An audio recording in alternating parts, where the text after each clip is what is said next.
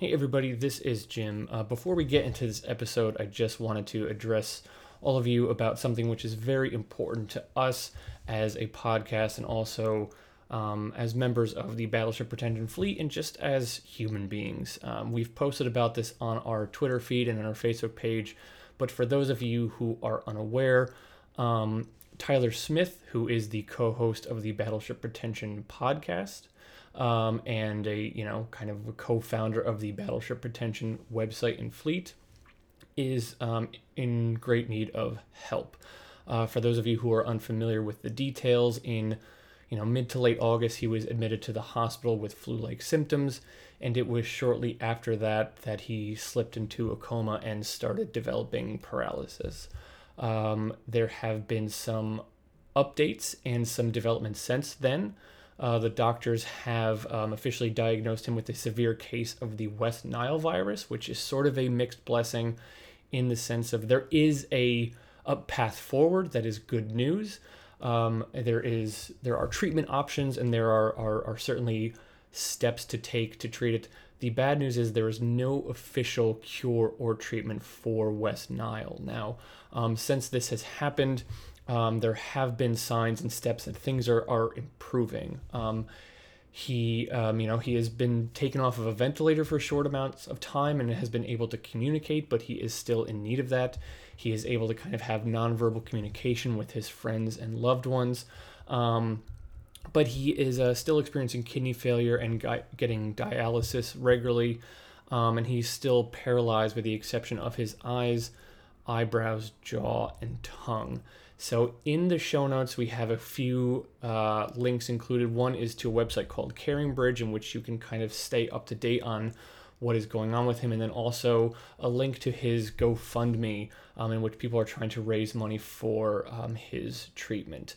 Um, now, we unfortunately live in a kind of a shitty country when it comes to um, medical care and medical insurance. So, um, while Tyler and his wife Jen are gainfully employed. Tyler was also, um, you know, a, a kind of a, an adjunct teacher and, you know, kind of had jobs in a couple different places. So um, his insurance situation was, you know, not exactly where it needs to be. So people are trying to raise money to help for uh, his treatment. And I would encourage you all to visit those links to just kind of keep up to dates on what is going on with Tyler and to contribute anything you can. You know, I mean, even if it's something as small as five or ten dollars, that is more money um, than you know the family had before you were able to donate. And any little bit helps um, this family, which is in really in, in desperate need of of however you you feel is best to care, uh, money, thoughts, prayers, actions, just reaching out.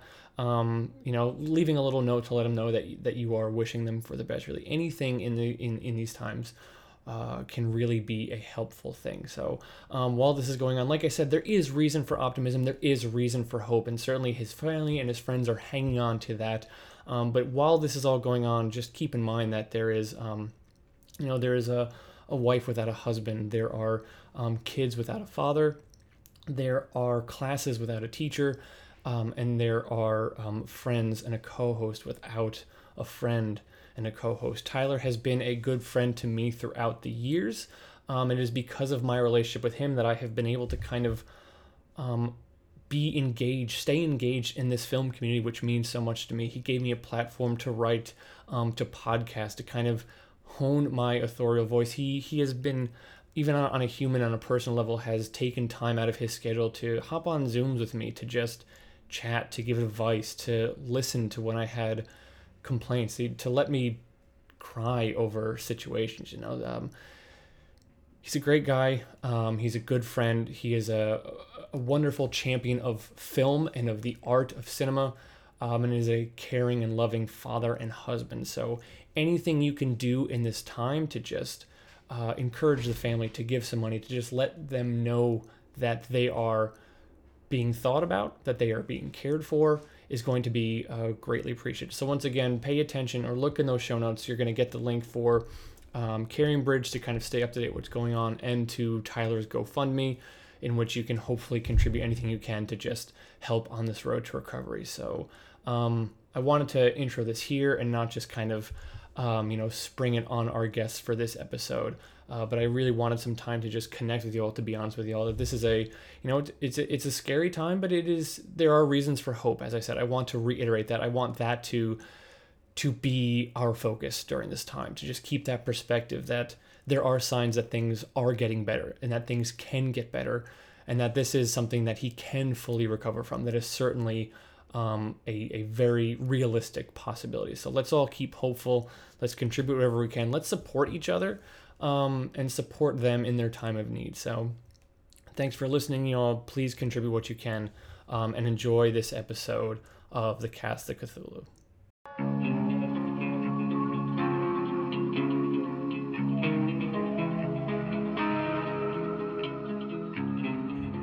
Welcome, ladies and gentlemen, to the Cast of Cthulhu. I am Jim Rohner. And I'm James McCormick.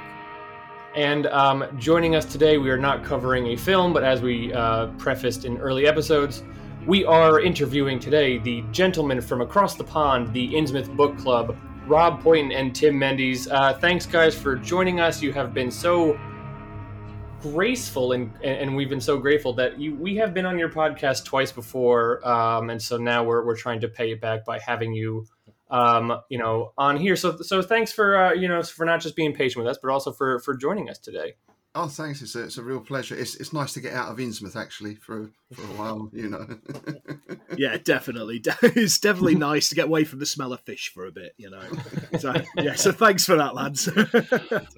Um, so, of course, uh, as the name implies, Innsmouth Book Club. You guys, we we've been on your podcast in the past uh, to to talk about um, all things kind of Lovecraft as a as an author, as an author of strange fiction, and also to specifically discuss the thing. But we wanted to have you guys on because we are, of course, a, a podcast that talks about adaptations of the work of Lovecraft. We don't spend a ton of time actually talking about Lovecraft as an author, and also just horror fiction, weird fiction and that's what you guys have kind of um, dedicated your podcast and your stuff to. So, you know, if you're listening and you're kind of like, oh, I don't read, then maybe this isn't the episode for you to listen to. Maybe turn it off and, you know, go watch uh, Netflix or something. But because we're going to be talking about like fiction, horror fiction specifically, and kind of like books, especially with Halloween just around the corner, um, the weather getting a little bit uh, chillier outside. Maybe you kind of want to keep in uh, wrap a, a, little blanket around yourself and kind of um, curl up with a good book by a fire. So that's why i thought you guys would be good to kind of discuss. But before we kind of get into the, the grain of the topic i guess i want to talk a little bit about just the innsmouth book club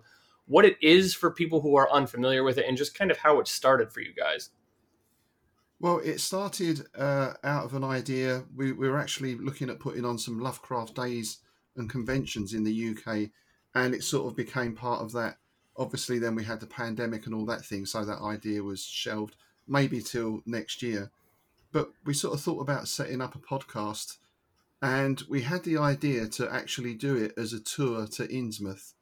So the premise is all our listeners are on the bus we take them into Innsmouth we visit the library or the museum or the cinema uh, and there we discuss mostly books. We do occasionally do a film and tv and then, of course, uh, as you know yourself, we have guests in at the Gilman House to interview as well. So that was the, the kind of idea.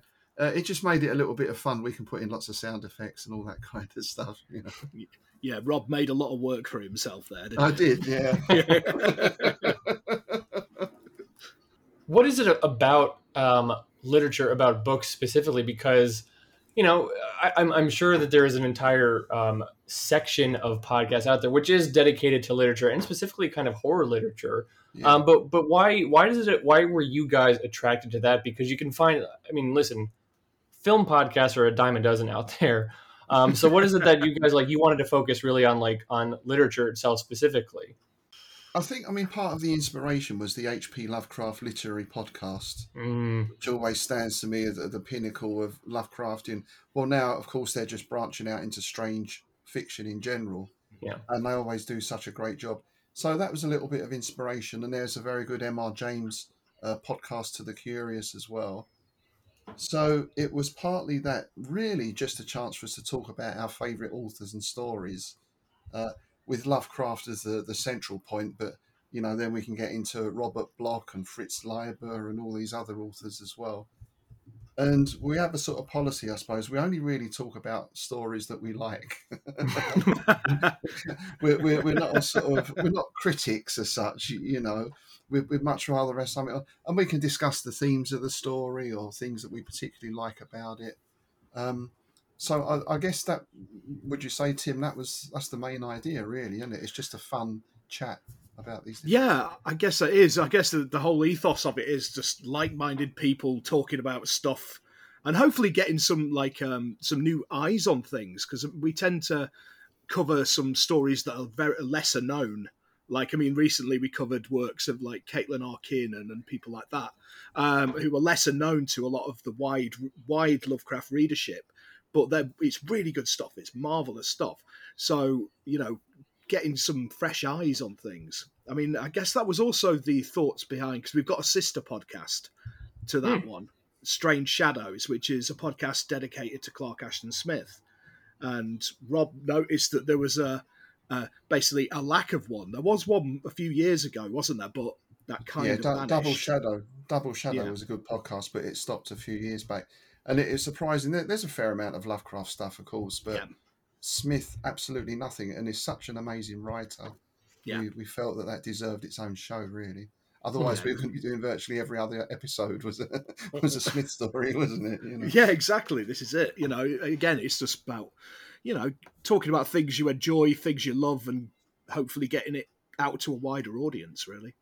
Lovecraft is sort of like his his name is out there now, and, and and you know even if people are not aware of who he is, people are aware of sort of what he has created within the world. I mean, I, have had conversations with people where they know Cthulhu, but they yes. don't know this guy who has this, you know, actually coincidentally quite like metal name behind it. Like, oh, Lovecraft, yeah, okay, cool. um, but he certainly wasn't the only one within within that world. I mean, James and I even chatted about it a bunch with. Uh, with the ritual in our last episode because the novel upon which it was based was like the winner of like the August Derleth Award. You know, August yes. Derleth was obviously right. a, a, huge contemporary and collaborator. Um, but so, I mean, I, I wonder too if, if if you guys feel up to a kind of helping to kind of classify or or even kind of clarify this divide, not even divide, but just the the nuances that separate just kind of like horror fiction between like weird fiction or strange fiction that Lovecraft was kind of synonymous with, because everyone kind of knows Stephen King, and you know Stephen King is yeah. obviously a horror writer. Yeah. Uh, but just like that's kind of horror fiction, but strange fiction or weird fiction, the kind of stuff that Lovecraft wrote was a little bit different. And and where where really is the the separation or, or the distinction for you guys? I think the main thing what Lovecraft did. So pre Lovecraft, you had like gothic horror, uh, the classic gothic novels, and then you get into uh, Bram Stoker and, and, that genre. And for the most part, certainly those horror ones, they're more supernatural. So we have uh, vampires, of course, we might have werewolves, we have ghosts and hauntings. When you look at Lovecraft's actual stories, although he's often billed as a horror writer, there's not really anything supernatural going on. His creations, uh, alien entities that might be from another galaxy or another dimension or from somewhere else from beyond. And although he uses a lot of supernatural trappings so we have rituals and we have cultists and, and all that kind of thing when you when you look into it and especially some of his stories like from beyond it's a machine. The guy sets up the resonator that allows us to see in other dimensions. It's pure science fiction. Yeah. Yet it always gets classified as horror uh, I guess science fiction now people think of as well. I suppose Star Wars would be the sort of uh, lighter end of it, all the way through to Asimov and, and those kind of authors. Mm-hmm. But I think back at that time, it was just all really called weird fiction. There wasn't really such a thing as sci-fi or horror or fantasy. So even sword and sorcery, or we look at things like Dunsany or Robert E. Howard, were just called weird fiction. A lot of them were actually called the whole the the umbrella was fantasy for a long time because we've actually got an old hardback that we picked up in a second-hand shop and it's Masters of Fantasy. And it was my partner that picked it up because she's well into all her like elves and goblins and all that kind of stuff, right? She's into all her epic fantasy. She, she got very excited by this big tome and picked it up and went, actually, I think this is one for you. and it was, it was, it was all like Robert Chambers and Ambrose Bierce and mm. Lovecraft and Clark Ashton Smith. It was it was it was basically a weird fiction anthology. So mm. you know, I, I, guess it was only later, quite a bit later, really, probably with Tolkien and things like that, when that kind of split happened, where yeah. your yeah. sort of swords and elves that was now fantasy. Your science science stuff, science fiction is now spaceships, and this stuff here that we don't know what the hell to do with. We'll that's weird fiction. There you go. Cosmic horror is the other. Cosmic word. horror. Yes. Hmm.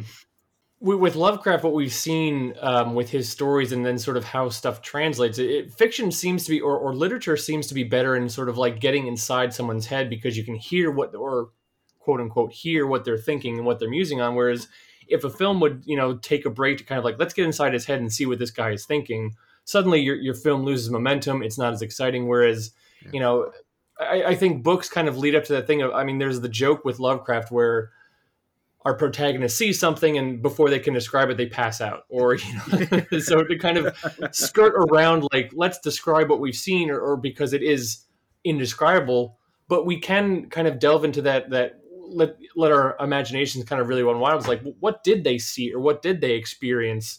Yeah. uh, because we are internal. But then the, the prose itself gets to a point where like we have to stop before we can proceed because the imagination is going to be more effective than anything that can be put on the page. Really, I think that's exactly the point. And even when you look at something like M.R. James, who again, although he's lauded as a traditional ghost author, mm-hmm. it's not actually always that traditional. And I'm thinking of um, uh, what's the uh, there's there's a particular creature that's described as if you imagine a tarantula in the shape of a man, that's what it looked like. Now, when you think of that, that's like, or for me anyway, ugh. if you saw that in a cheap movie, right, that's going to be a guy in some sort of crap spider outfit or something. So with yep. with the written word, that gives me a real chill. Unless it was a really good effect on screen, then you know it's not quite it's not quite the same. So I think that's the power of the literature that then sparks your imagination, as opposed to being shown something directly. Um, and then once you've seen it once, the kind of impact has gone. Whereas I'll, I'll read reread that story a few times, and each time it's like, ooh, you know, gets me every time. I, sh- I, should do a better sound effect. That sounds a bit feeble. I do apologise. Yeah, I think a big one for me it was always Algernon Blackwood's The Willows. If you're talking about books that's like creeped you out or scared you or whatever, that freaks me out every time I read it and it's because I can visualize it in my head. I can see the willows sort of moving about and all the rest of it. And I, have heard that there's actually going to be a movie adaptation coming out fairly soon, um, or at least hmm. in the next year or something. Uh, it's a Canadian director, and I wonder how it's going to work because I, I, don't know how they're going to do it because you, the the protagonists don't see anything. Right, they yeah. don't actually see anything except a, like a miasma above the trees at night and and things like that and uh, some sort of portents and things like this and some like scratches in the sand. It's all sound and feeling so I wonder mm. how that's. I really wonder, and I worry because it's one of my favourites. I worry how that's going to translate to film. But but I, I, guess in film, that's how you get around that is by the sound and the lighting and everything else. Mm. Um, and I can think of a couple of films where, where you might get that. I mean, The Woman in Black was a very good adaptation. Mm, the, yeah. the TV one, not so much yeah. the Hammer one, which is more jump. The TV one was great. the TV yeah. one was was very good um, because they got the atmosphere, uh, but still not quite the same as reading the book. I, I don't think. That leads me to uh, another thought of because I was I mentioned this a little bit um, with James uh, on the last episode of the Ritual, but I there's a a, a book um, brand out there called the Folio Society. I'm not sure if you guys have ever heard of it. Um, and it's basically kind of the, as I describe it, the Criterion Collection, but for books, basically. Um, you know, very, uh, you know, um, really uh, like fantastic um, bindings, illustrations uh, inside, you know, um, introductions by different authors. And they have this one called the Folio Collection of Horror Stories, which I'm kind of going through now and it has you know it has your usuals. There's, there's some Stephen King in there. There's uh, H.P. Lovecraft in there, but there's others ones that I of authors I'd never heard of before.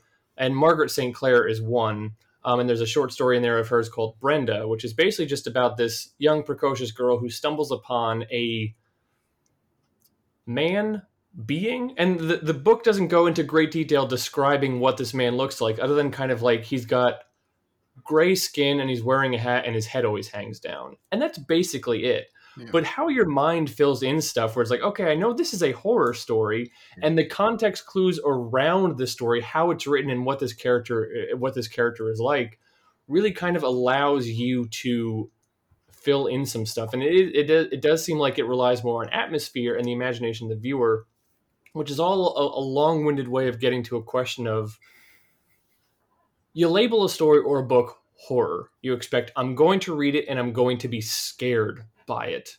Yeah. And yet, so inundated with media, with TV shows, with movies, we expect being scared to feel a certain way that a book just can't elicit, which isn't bad, but it's different.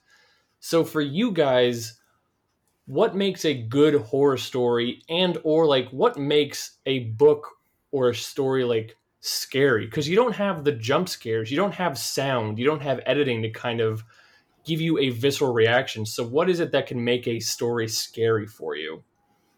Before before I answer that, I'd just like to say that I was reading a while ago that there is um, basically there is uh, a way of doing a jump scare in a book, and it was actually Shirley Jackson that did it with um, Haunting a Hill House, mm. and it's a breathing technique and it's writing really, really long sentences because when you're reading, you hold your breath as if you're speaking. So what you do is you write really, really long sentences to get to get your reader to hold their breath. Then when something happens, you go staccato and you hit them with lots of really short, sharp sentences. So they go and basically trying to try to induce a panic attack. So that's there you go. oh wow, I, that's that's really cool. Yeah, that, interesting. Yeah, it's a, it's a psychological factor that one wouldn't yeah. really consider. Yeah. Mm. Because it, it, I think again, when people think of horror in the visual medium, you tend to think of like a slasher flick mm-hmm. or a monster movie, which has come to be, generally speaking, body horror. People getting carved up or whatever in some way. Um, that can work in books, though. I think in books, people who write horror as body horror and try and make things as gross and disgusting as they can, I never find that scary. In fact, I often find that quite boring. And the other side yeah. of that for me is, to be honest, there's enough of that you can see in real life if you look in certain places yeah. or if you've had certain jobs and certain occupations, you know? Yeah. Um, for me, I kind of guess what creeps me out is that where the norm is somehow subverted, but quite in quite a subtle way, or not always that subtle, where your your expectation is set up and then it's changed. I mean, I, I, mentioned like the man tarantula thing, even just that description. So that thing, it's um, Canon Alberic's scrapbook was the story. Mm-hmm. That thing just appears behind him, and it has its hand over his head, and that's all that happens. Now, in a film, that'd be quite. You might get a jump scare out of it, but then then you'd expect a big sort of fight or something. But that one right. thing, oh, that's that's it, and that that's mm. kind of all you need or even things like, and again, it sounds a bit sort of silly when you describe them. I don't know if it was James, but it's a story where someone sat in his armchair reading his book or whatever, and he puts his head down and is stroking the cat's head. It's like James. Yep. And, and then he looks up and his cat is looking in through the window at him. you know. Yeah, and, it's James. Yeah. Yeah. you don't have to describe what that thing is. You don't even have to see it, but straight away there's a oh, that's uh, that's creepy. You know, it's uh, for me anyway. It works more on that level, by and large, I'd say. Yeah, I think I'm similar. Uh, I like. I mean, we've discussed this at length on the, our podcast. We always end up mentioning it at some point. I'm a big fan of the phrase "the uncanny valley" because mm. I I, I love that's that's what creeps me out. You know, you walk it like things like you're walking down the street and you see somebody looking out of a window, but their face is slightly off, right? Just a little bit. You know, they they they they kind they just look a bit strange or a bit bit weird. They got a weird grin or something like that. That's the stuff that really creeps me out, and I can mm-hmm. visualize that so well in my head when I'm reading. That's why I'm a big fan of the weird fiction and the cosmic horror and stuff because it is all that kind of, you know, our world, but slightly off. I mean, people Hmm. like Thomas Ligotti do it magnificently. Yeah. Yeah. Um, you know, I mean, yeah, Last Feast of Harlequin, which we covered recently, is a great example. You've got these clowns, but they're all kind of weird clowns, you know, Even weirder than normal. even weirder than the normal clowns. Yeah, yeah. Oh, yeah. and, and then, I think, then I think tied in with that is that element of cosmic horror, which kind of cuts the ground out from under you in, in that anything you thought was important or of, of any value or anything in your life is absolutely totally worthless, and so are you, then you're completely insignificant. So there's that sort of horror of, of facing up to your own insignificance as well. That obviously Lovecraft was a master of, of putting that across. Which again, because it's a feeling, is is very difficult to get across in a film. I think. You know, it's a it's a difficult thing to show because it's an internal process. I guess. Yeah, I, I like this the thought you had of, of sort of our world, but slightly off. Um, I recently read a story. Um, I believe Fritz Leiber, uh, the Smoke Ghost, and Yeah. one thing that he talks about is sort of like he, you know, the character is riding home on like a train and is looking out and sees just like a shadowy figure on like roofs, eh, eh, roofs, eh, roofs, roof, mo- however you actually pronounce it, of roof roof. Um, and and that's just a weird thought because it's like what what is a person potentially hanging out on roofs for? Like, and it's just that it's it's a little simple thing, but like, well, that's that's not usual, and it kind of puts your brain in in like kind of a almost a defensive position for the rest of the story because you know that what is going to transpire is a little bit kind of weird. Um, James, I know I've been doing a lot of talking, so I'm, I'm wondering, um, you know, James, you you have an overnight schedule. You don't have as much time to to you know dig into stuff and uh, as as the rest of us uh, would. But have you read a lot of horror fiction in the past? Like, what what's your kind of experience with like actual like horror reading kind of stuff? Yeah, I mean, like you know, I don't, I don't. Sadly, I don't read as much because of this schedule. It's just kind of when I get home, I just want to veg out and really just sit and really do nothing, which is kind of sad. But when I think about like authors or like books that have like really, especially in the last couple of years, um, an author I love that a lot of people tend to forget about, but he he tends to write like almost a book a year is uh, Bentley Little.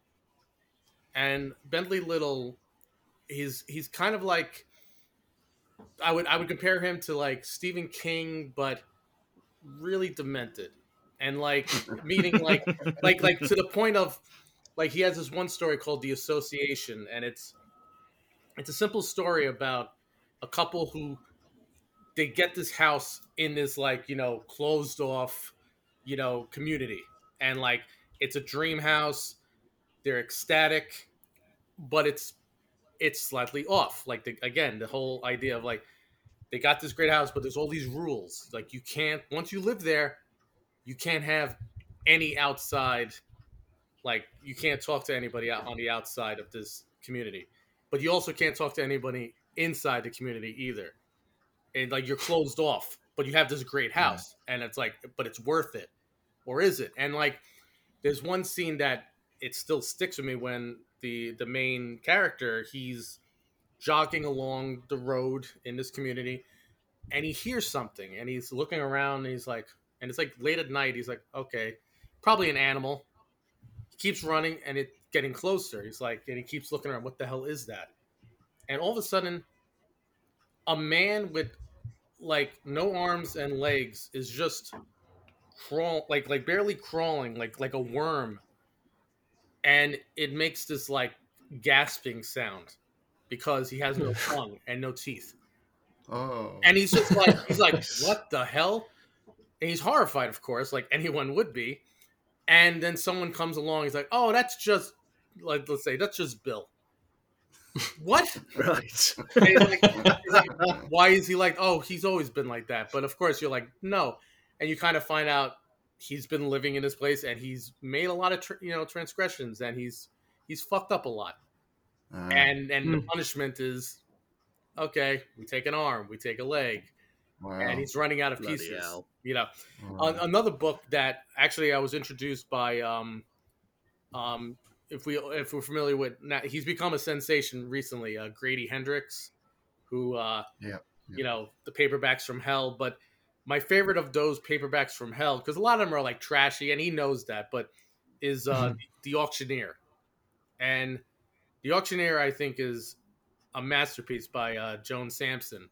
It's like in the seventies, and it's again, it's this whole thing of it. You know, you think, oh, it's a horror novel. Okay, let me read this, and it doesn't start off as a typical.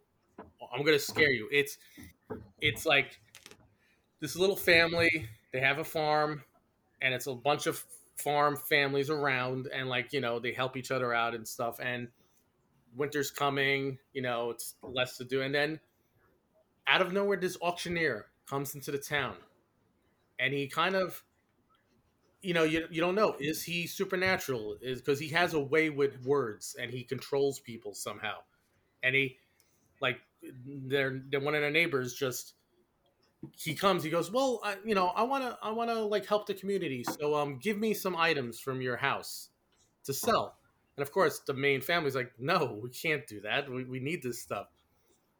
and then like he somehow convinces them to give away like like a stove or something and slowly but surely one family's house burns down because they didn't give anything but of course you're Mm. like well was it the auctioneer or was it a, a, a chance you know a, a bad luck so like stories like that the older i get you know i've gotten out of the whole you know let me just read this thing that's like gory and like you know like like you were saying earlier like you know slasher films I watch them just to laugh. Like like they're, mo- most of them are comedic. You know, it's not really Yeah. like Yeah. I don't. Oh, yeah. like, oh, it's scary.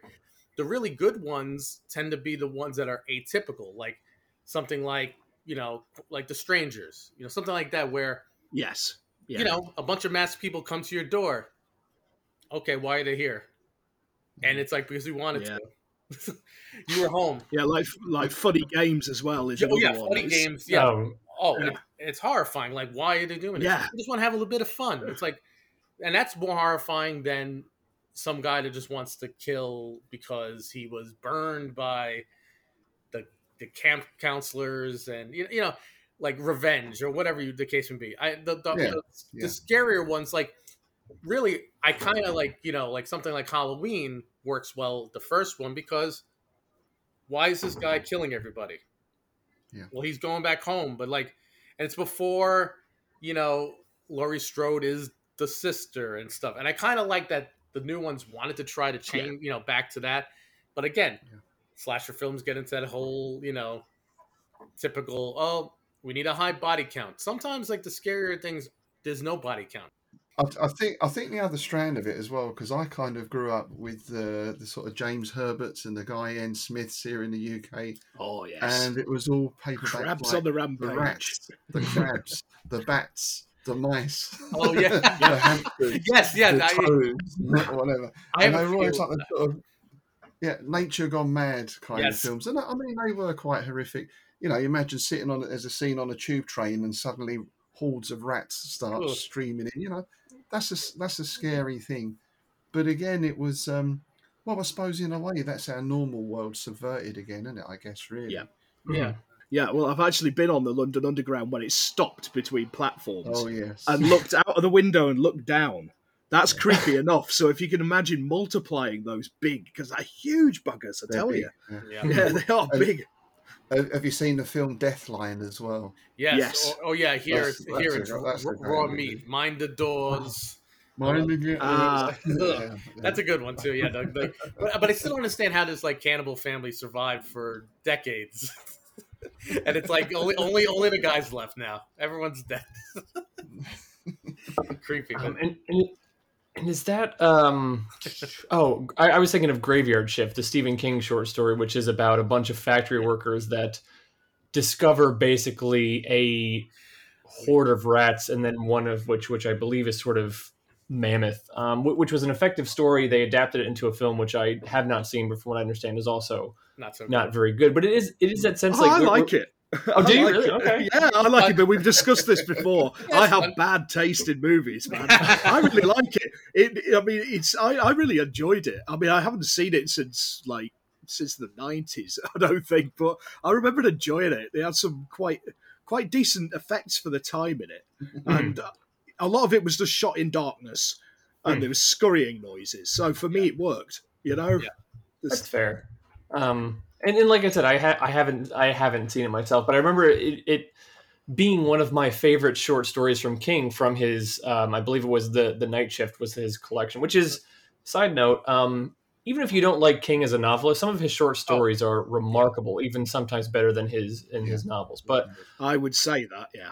Yeah, so. um, but uh, I, I guess um, what we what we all kind of seem to be speaking around is just this idea of one of the things which can make a horror story so much more effective to the reader is a lot of it depends on the reader's experience and the reader's imagination. True too. Um, yes. because like there can be some great films and great film adaptations but when you see it it's like oh well this was the director's or the designer's idea of what this creature would look like whereas for someone else it'd be like oh i mm, that's not super effective to me whereas you read a book and you're just kind of like mm, um yeah i don't like what my brain is filling in because it's this is is creeping Well, me out Well, Jim, look look at look at Clive Barker as an example.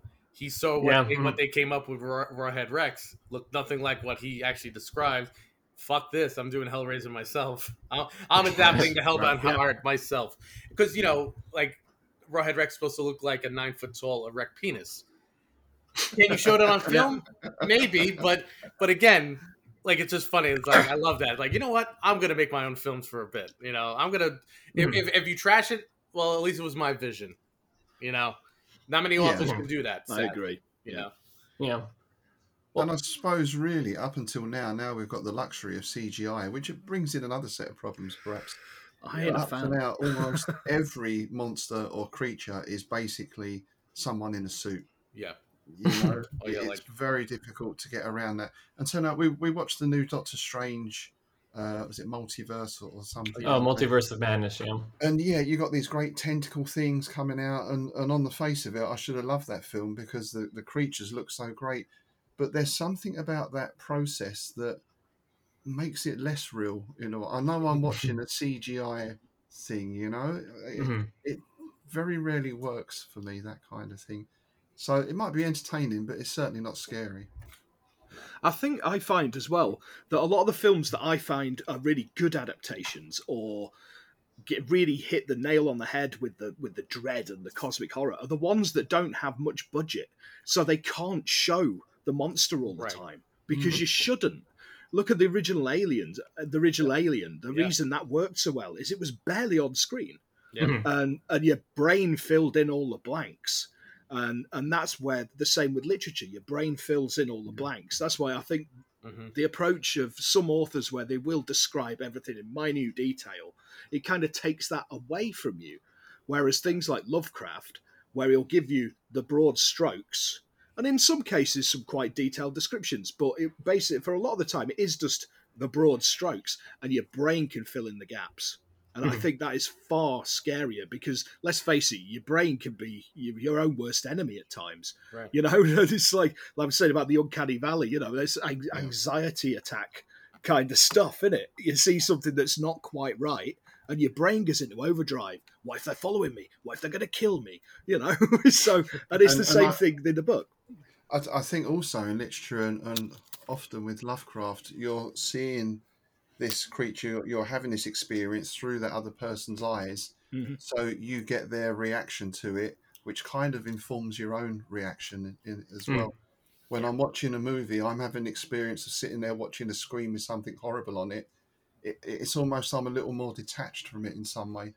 Mhm. I find when you're reading a book, you seem to get a lot more immersed, or even listening to something on like a, you know, horror babble or something like that. There's something in that process that I think draws you in more, uh, and, and makes the experience more visceral. James and I, once again, on our episode on the ritual, talked about this a little bit in the sense of um, imagining the ritual kind of being a Lovecraft inspired film, but in in that phase after he passed away and other authors kind of starting adding on to his his mythology and you know adding elements to the different gods and that kind of stuff um i'm curious about you guys and and, and what your thoughts are on that because well, there is a very loose mythos in in lovecraft but it didn't seem like he set out to create kind of his own mcu it was just kind of like Mm. you know making sure that all these things existed within the same universe But what are your thoughts on what like Derleth did and a lot of authors did, kind of taking his work and adding on to it and kind of building it out? Because um, I know I'm not a huge fan of it because it does kind of add a morality or a good versus evil thing, which I'm like, eh, that kind of cheapens a bit what he was doing. But what are your guys' thoughts on that kind of stuff? I think the first thing you have to say about Derleth, and we, we did a special on him a little while ago, is without Derleth, we probably wouldn't be talking about this stuff today. Mm, so, in that sense, we owe him a huge debt.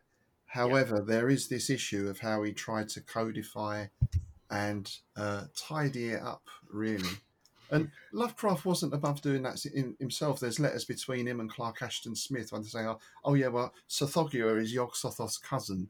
And, but you get the oh yeah, they drew a family tree, didn't they? Yeah, they put know. themselves on it. You know, you get the impression yeah. it's a bit of an in joke between the two. Uh, um, and I mean, you know, Lovecraft, the the, the Cthulhu mythos is Derleth's invention. Hmm. Yes. Lovecraft always termed it Yog Sothothery, pretty much, and he, he never had this idea to make it a codified thing. So I, I think that was something. I, am not sure why Derleth did it. Maybe it was to make it easier to sell or or something like that, perhaps.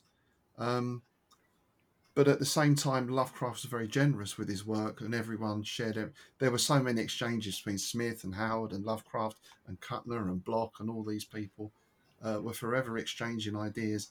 And to me, it's nice. It, it kind of grows organically. This thing, you know, it's yeah. not like oh well we need to we need to define the relationship between Cthulhu and Dagon. How exactly does no? It doesn't matter. Right.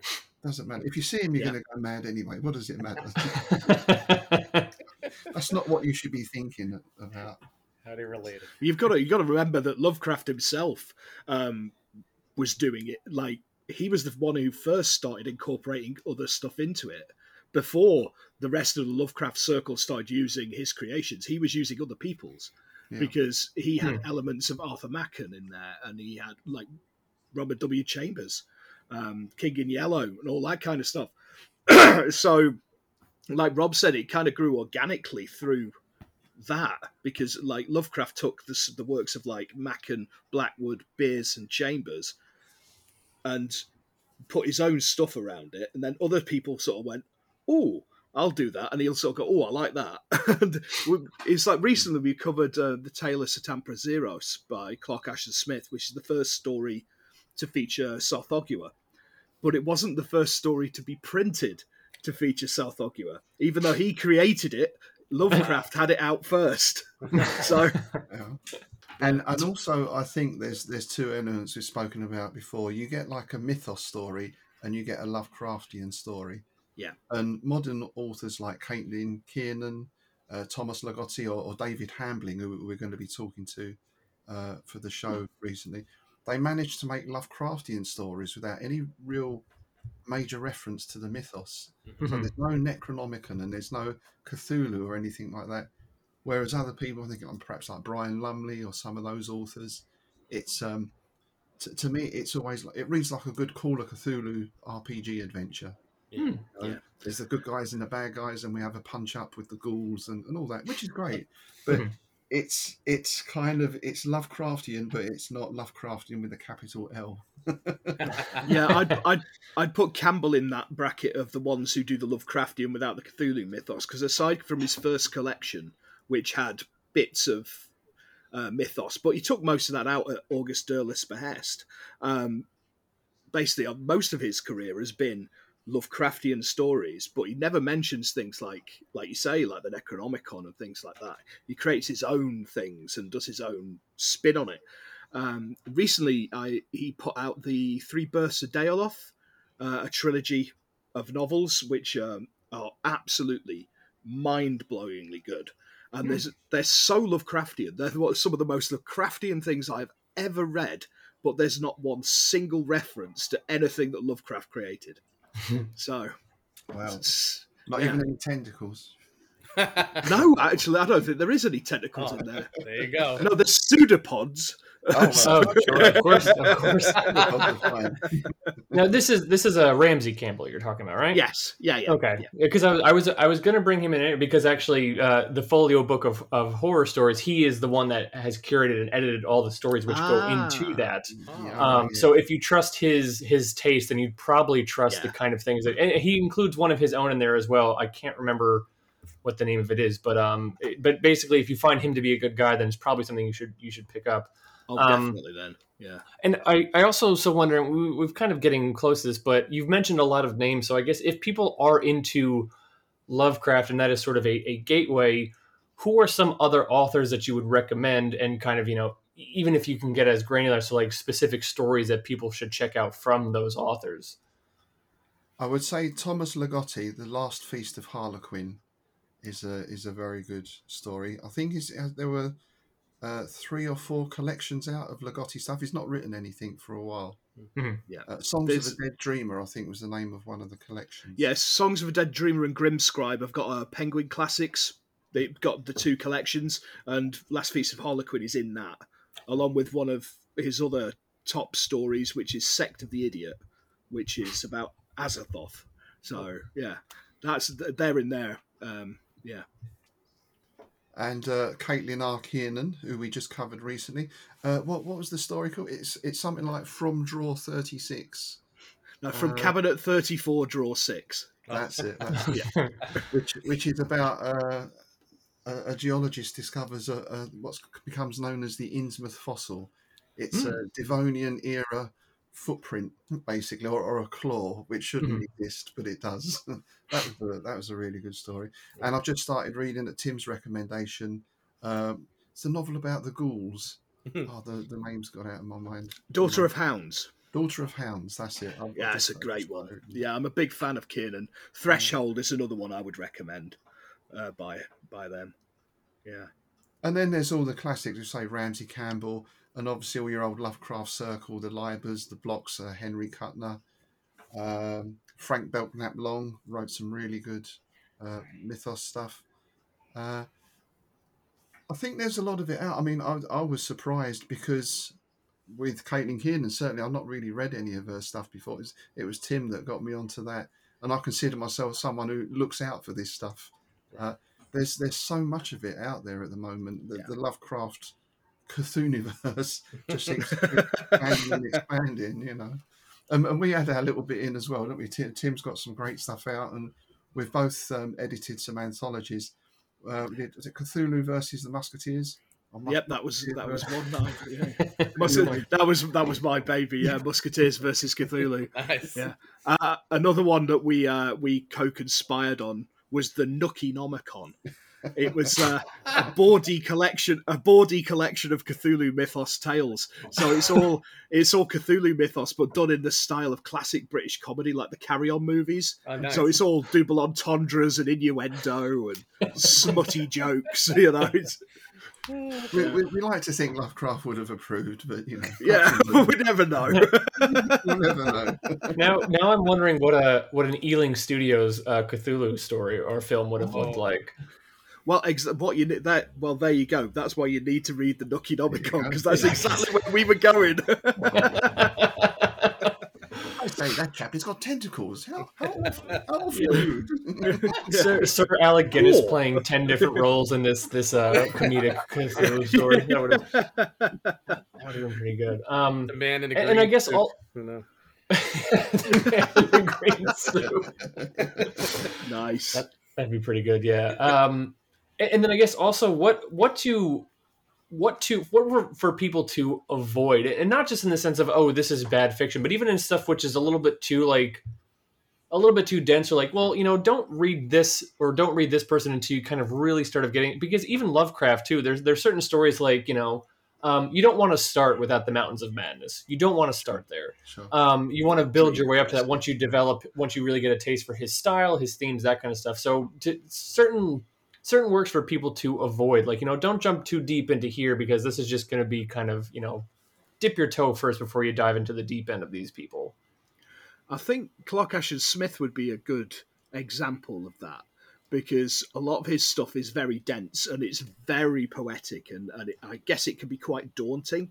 So I guess you'd want to start off with stu- some of the stuff like to Tale of Satampra Zeiros, which is like a proto sword and sorcery, and it's also very funny and it's also sort of Cthulhu mythos adjacent.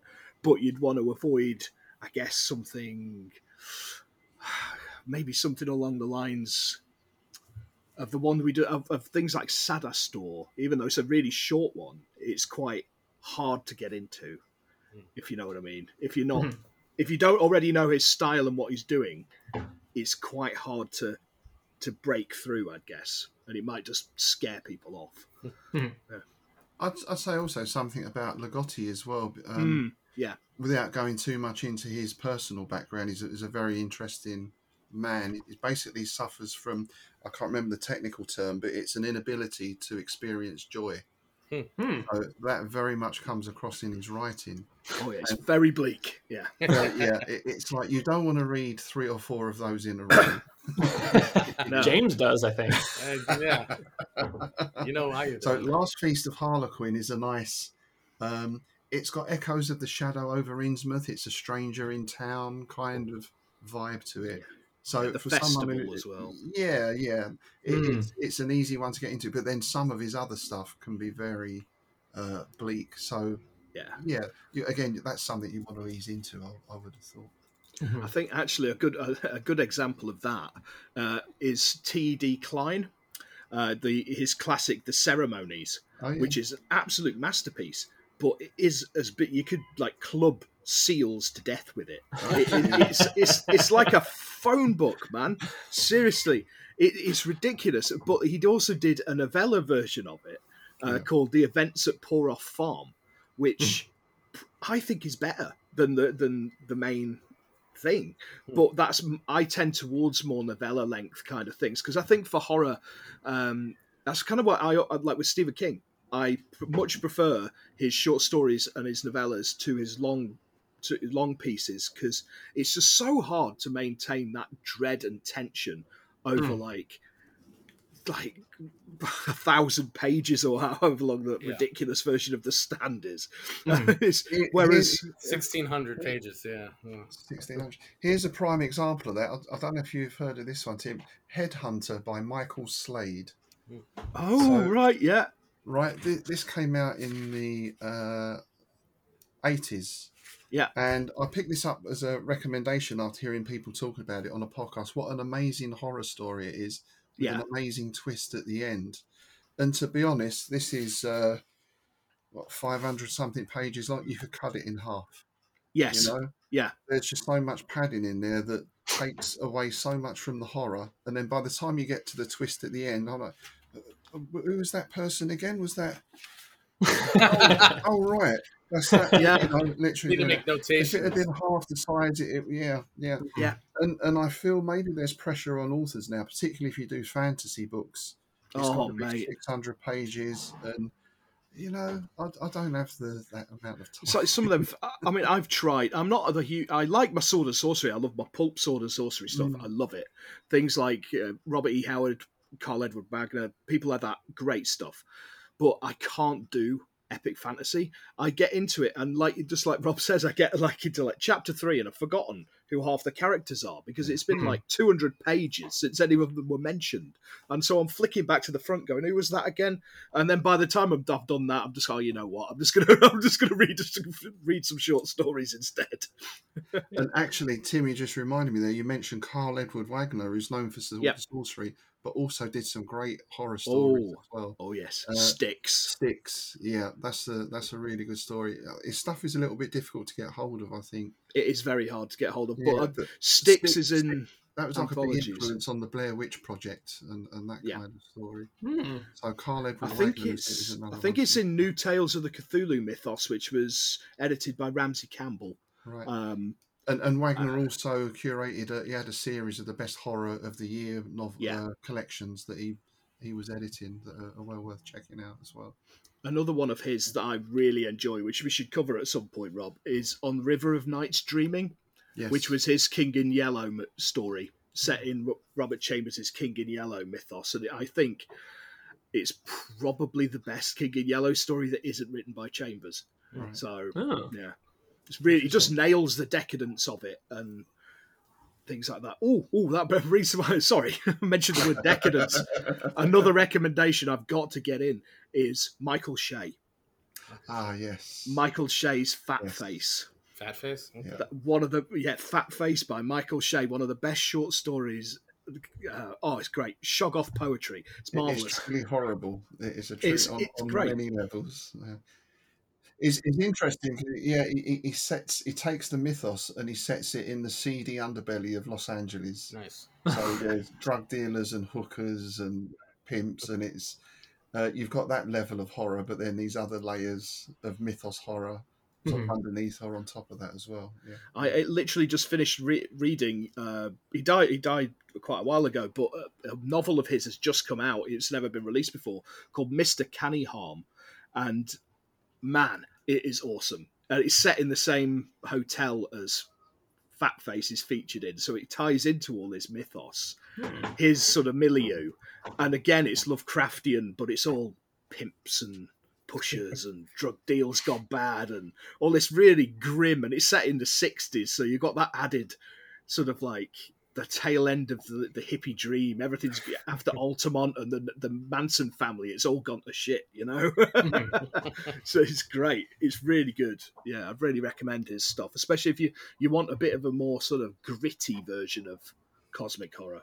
Well, a lot of a lot of links to that stuff I will um, include in the show notes. Not everything. We've talked about a whole lot of stuff, but just some highlights if you want to get into. I'll, I'll put some links in the in, into the show notes if you want to read that stuff. I'm sure a lot of stuff is available online, but not then you know where you can go to, to purchase it certainly. Um, it- so I don't want to keep you guys too much longer. So I'll just I, one final thing I guess for all of us is um, a recommendation for one book or story specifically that you can remember having a strong feeling of this scared me or this kind of put me off or sat with me for a while if you could if you could just pick one what would it be I think for me, if if I had to choose one, it was actually the first Lovecraft story that I read, and it would be The Outsider.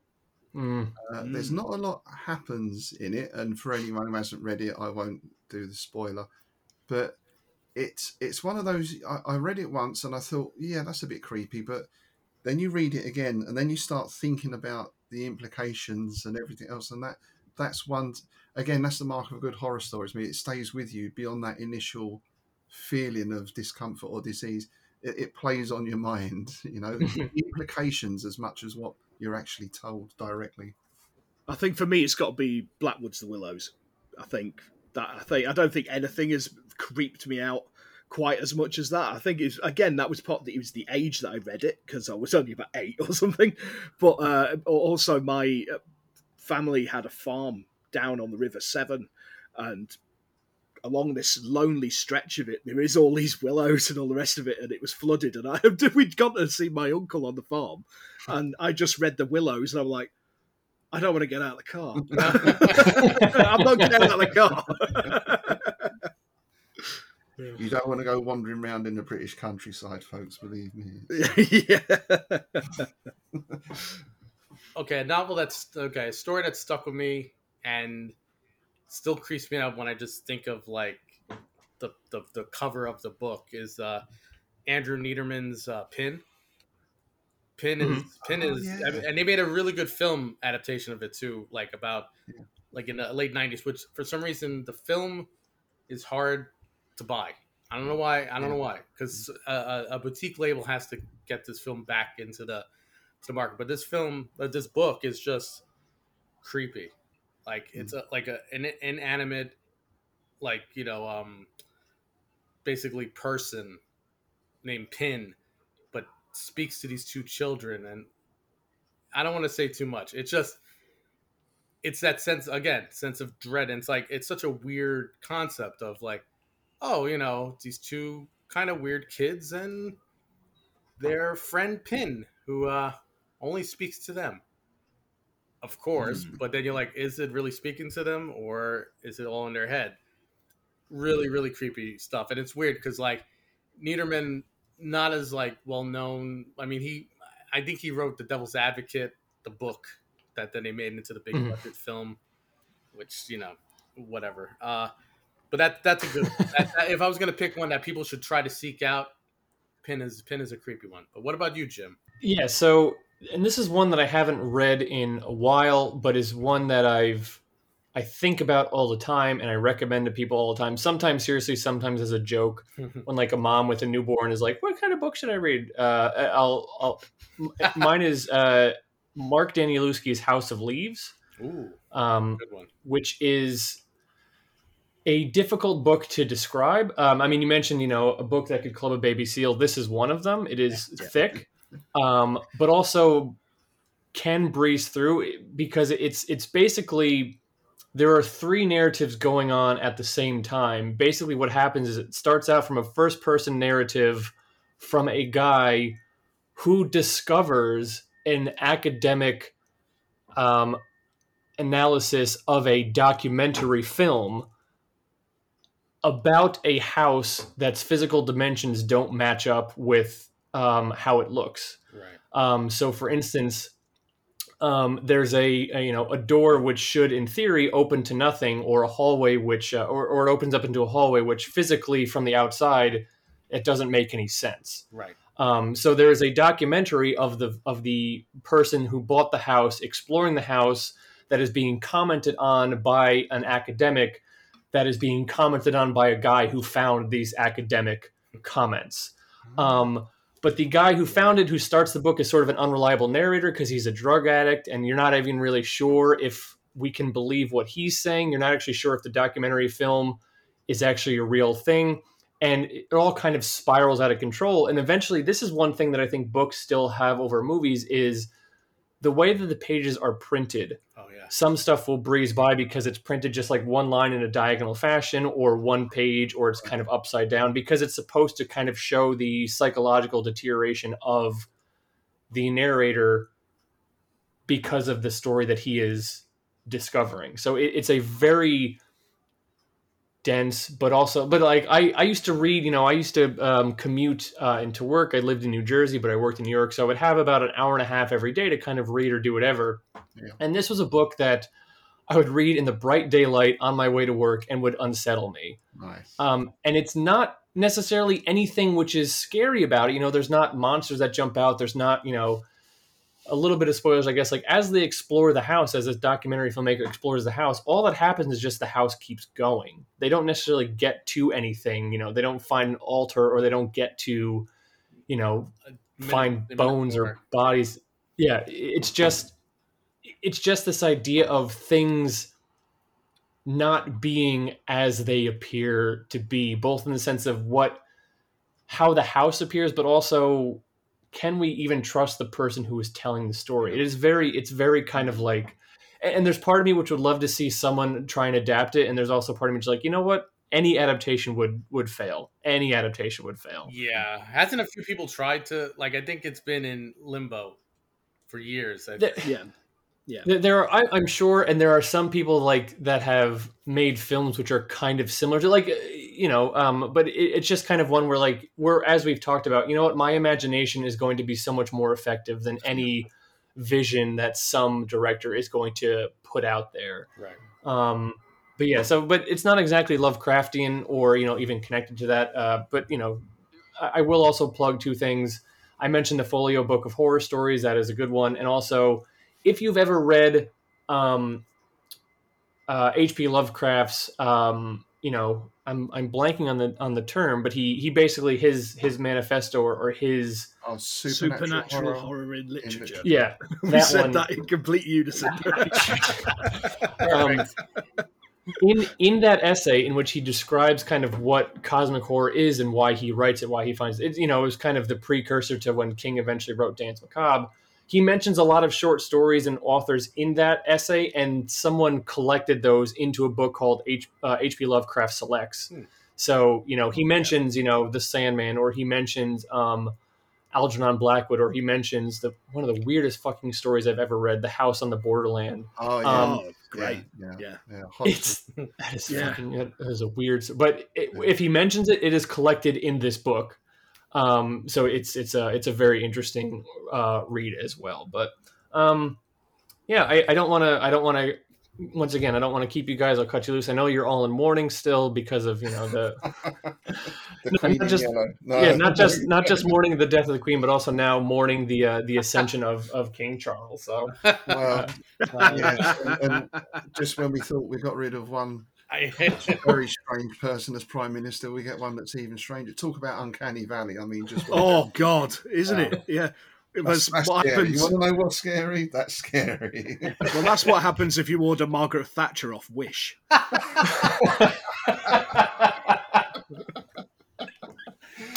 oh, shit. oh my god.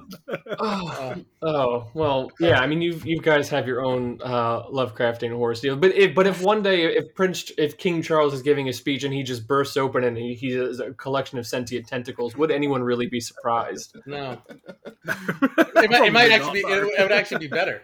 At least it would make sense. I think, Right. so. yeah, that Or- be uh, yeah worth seeing. Yeah, yeah. Be a lot more entertaining, wouldn't it? Um, well, guys, thank you f- so much for joining us. But uh, before we depart, obviously, we we need to inform listeners like where they can find you, how they can more engage with their stuff. Just uh, pimp out anything and everything having to do with Innsmouth Book Club and yourselves. Uh, probably the best place for all the links if they go to innsmouthgold.com then there's links there to the uh, both the podcasts we're doing strange shadows and the innsmouth book club and to some of my stuff as well and I, I think i've got links up there to tim as well but tim will have his own uh, has, has got his own sites as well Yeah, yeah. I think the best the best place because I've just put uh, basically it's just a place to collect all the links together. Is my website, which is timmendeeswriter.wordpress.com.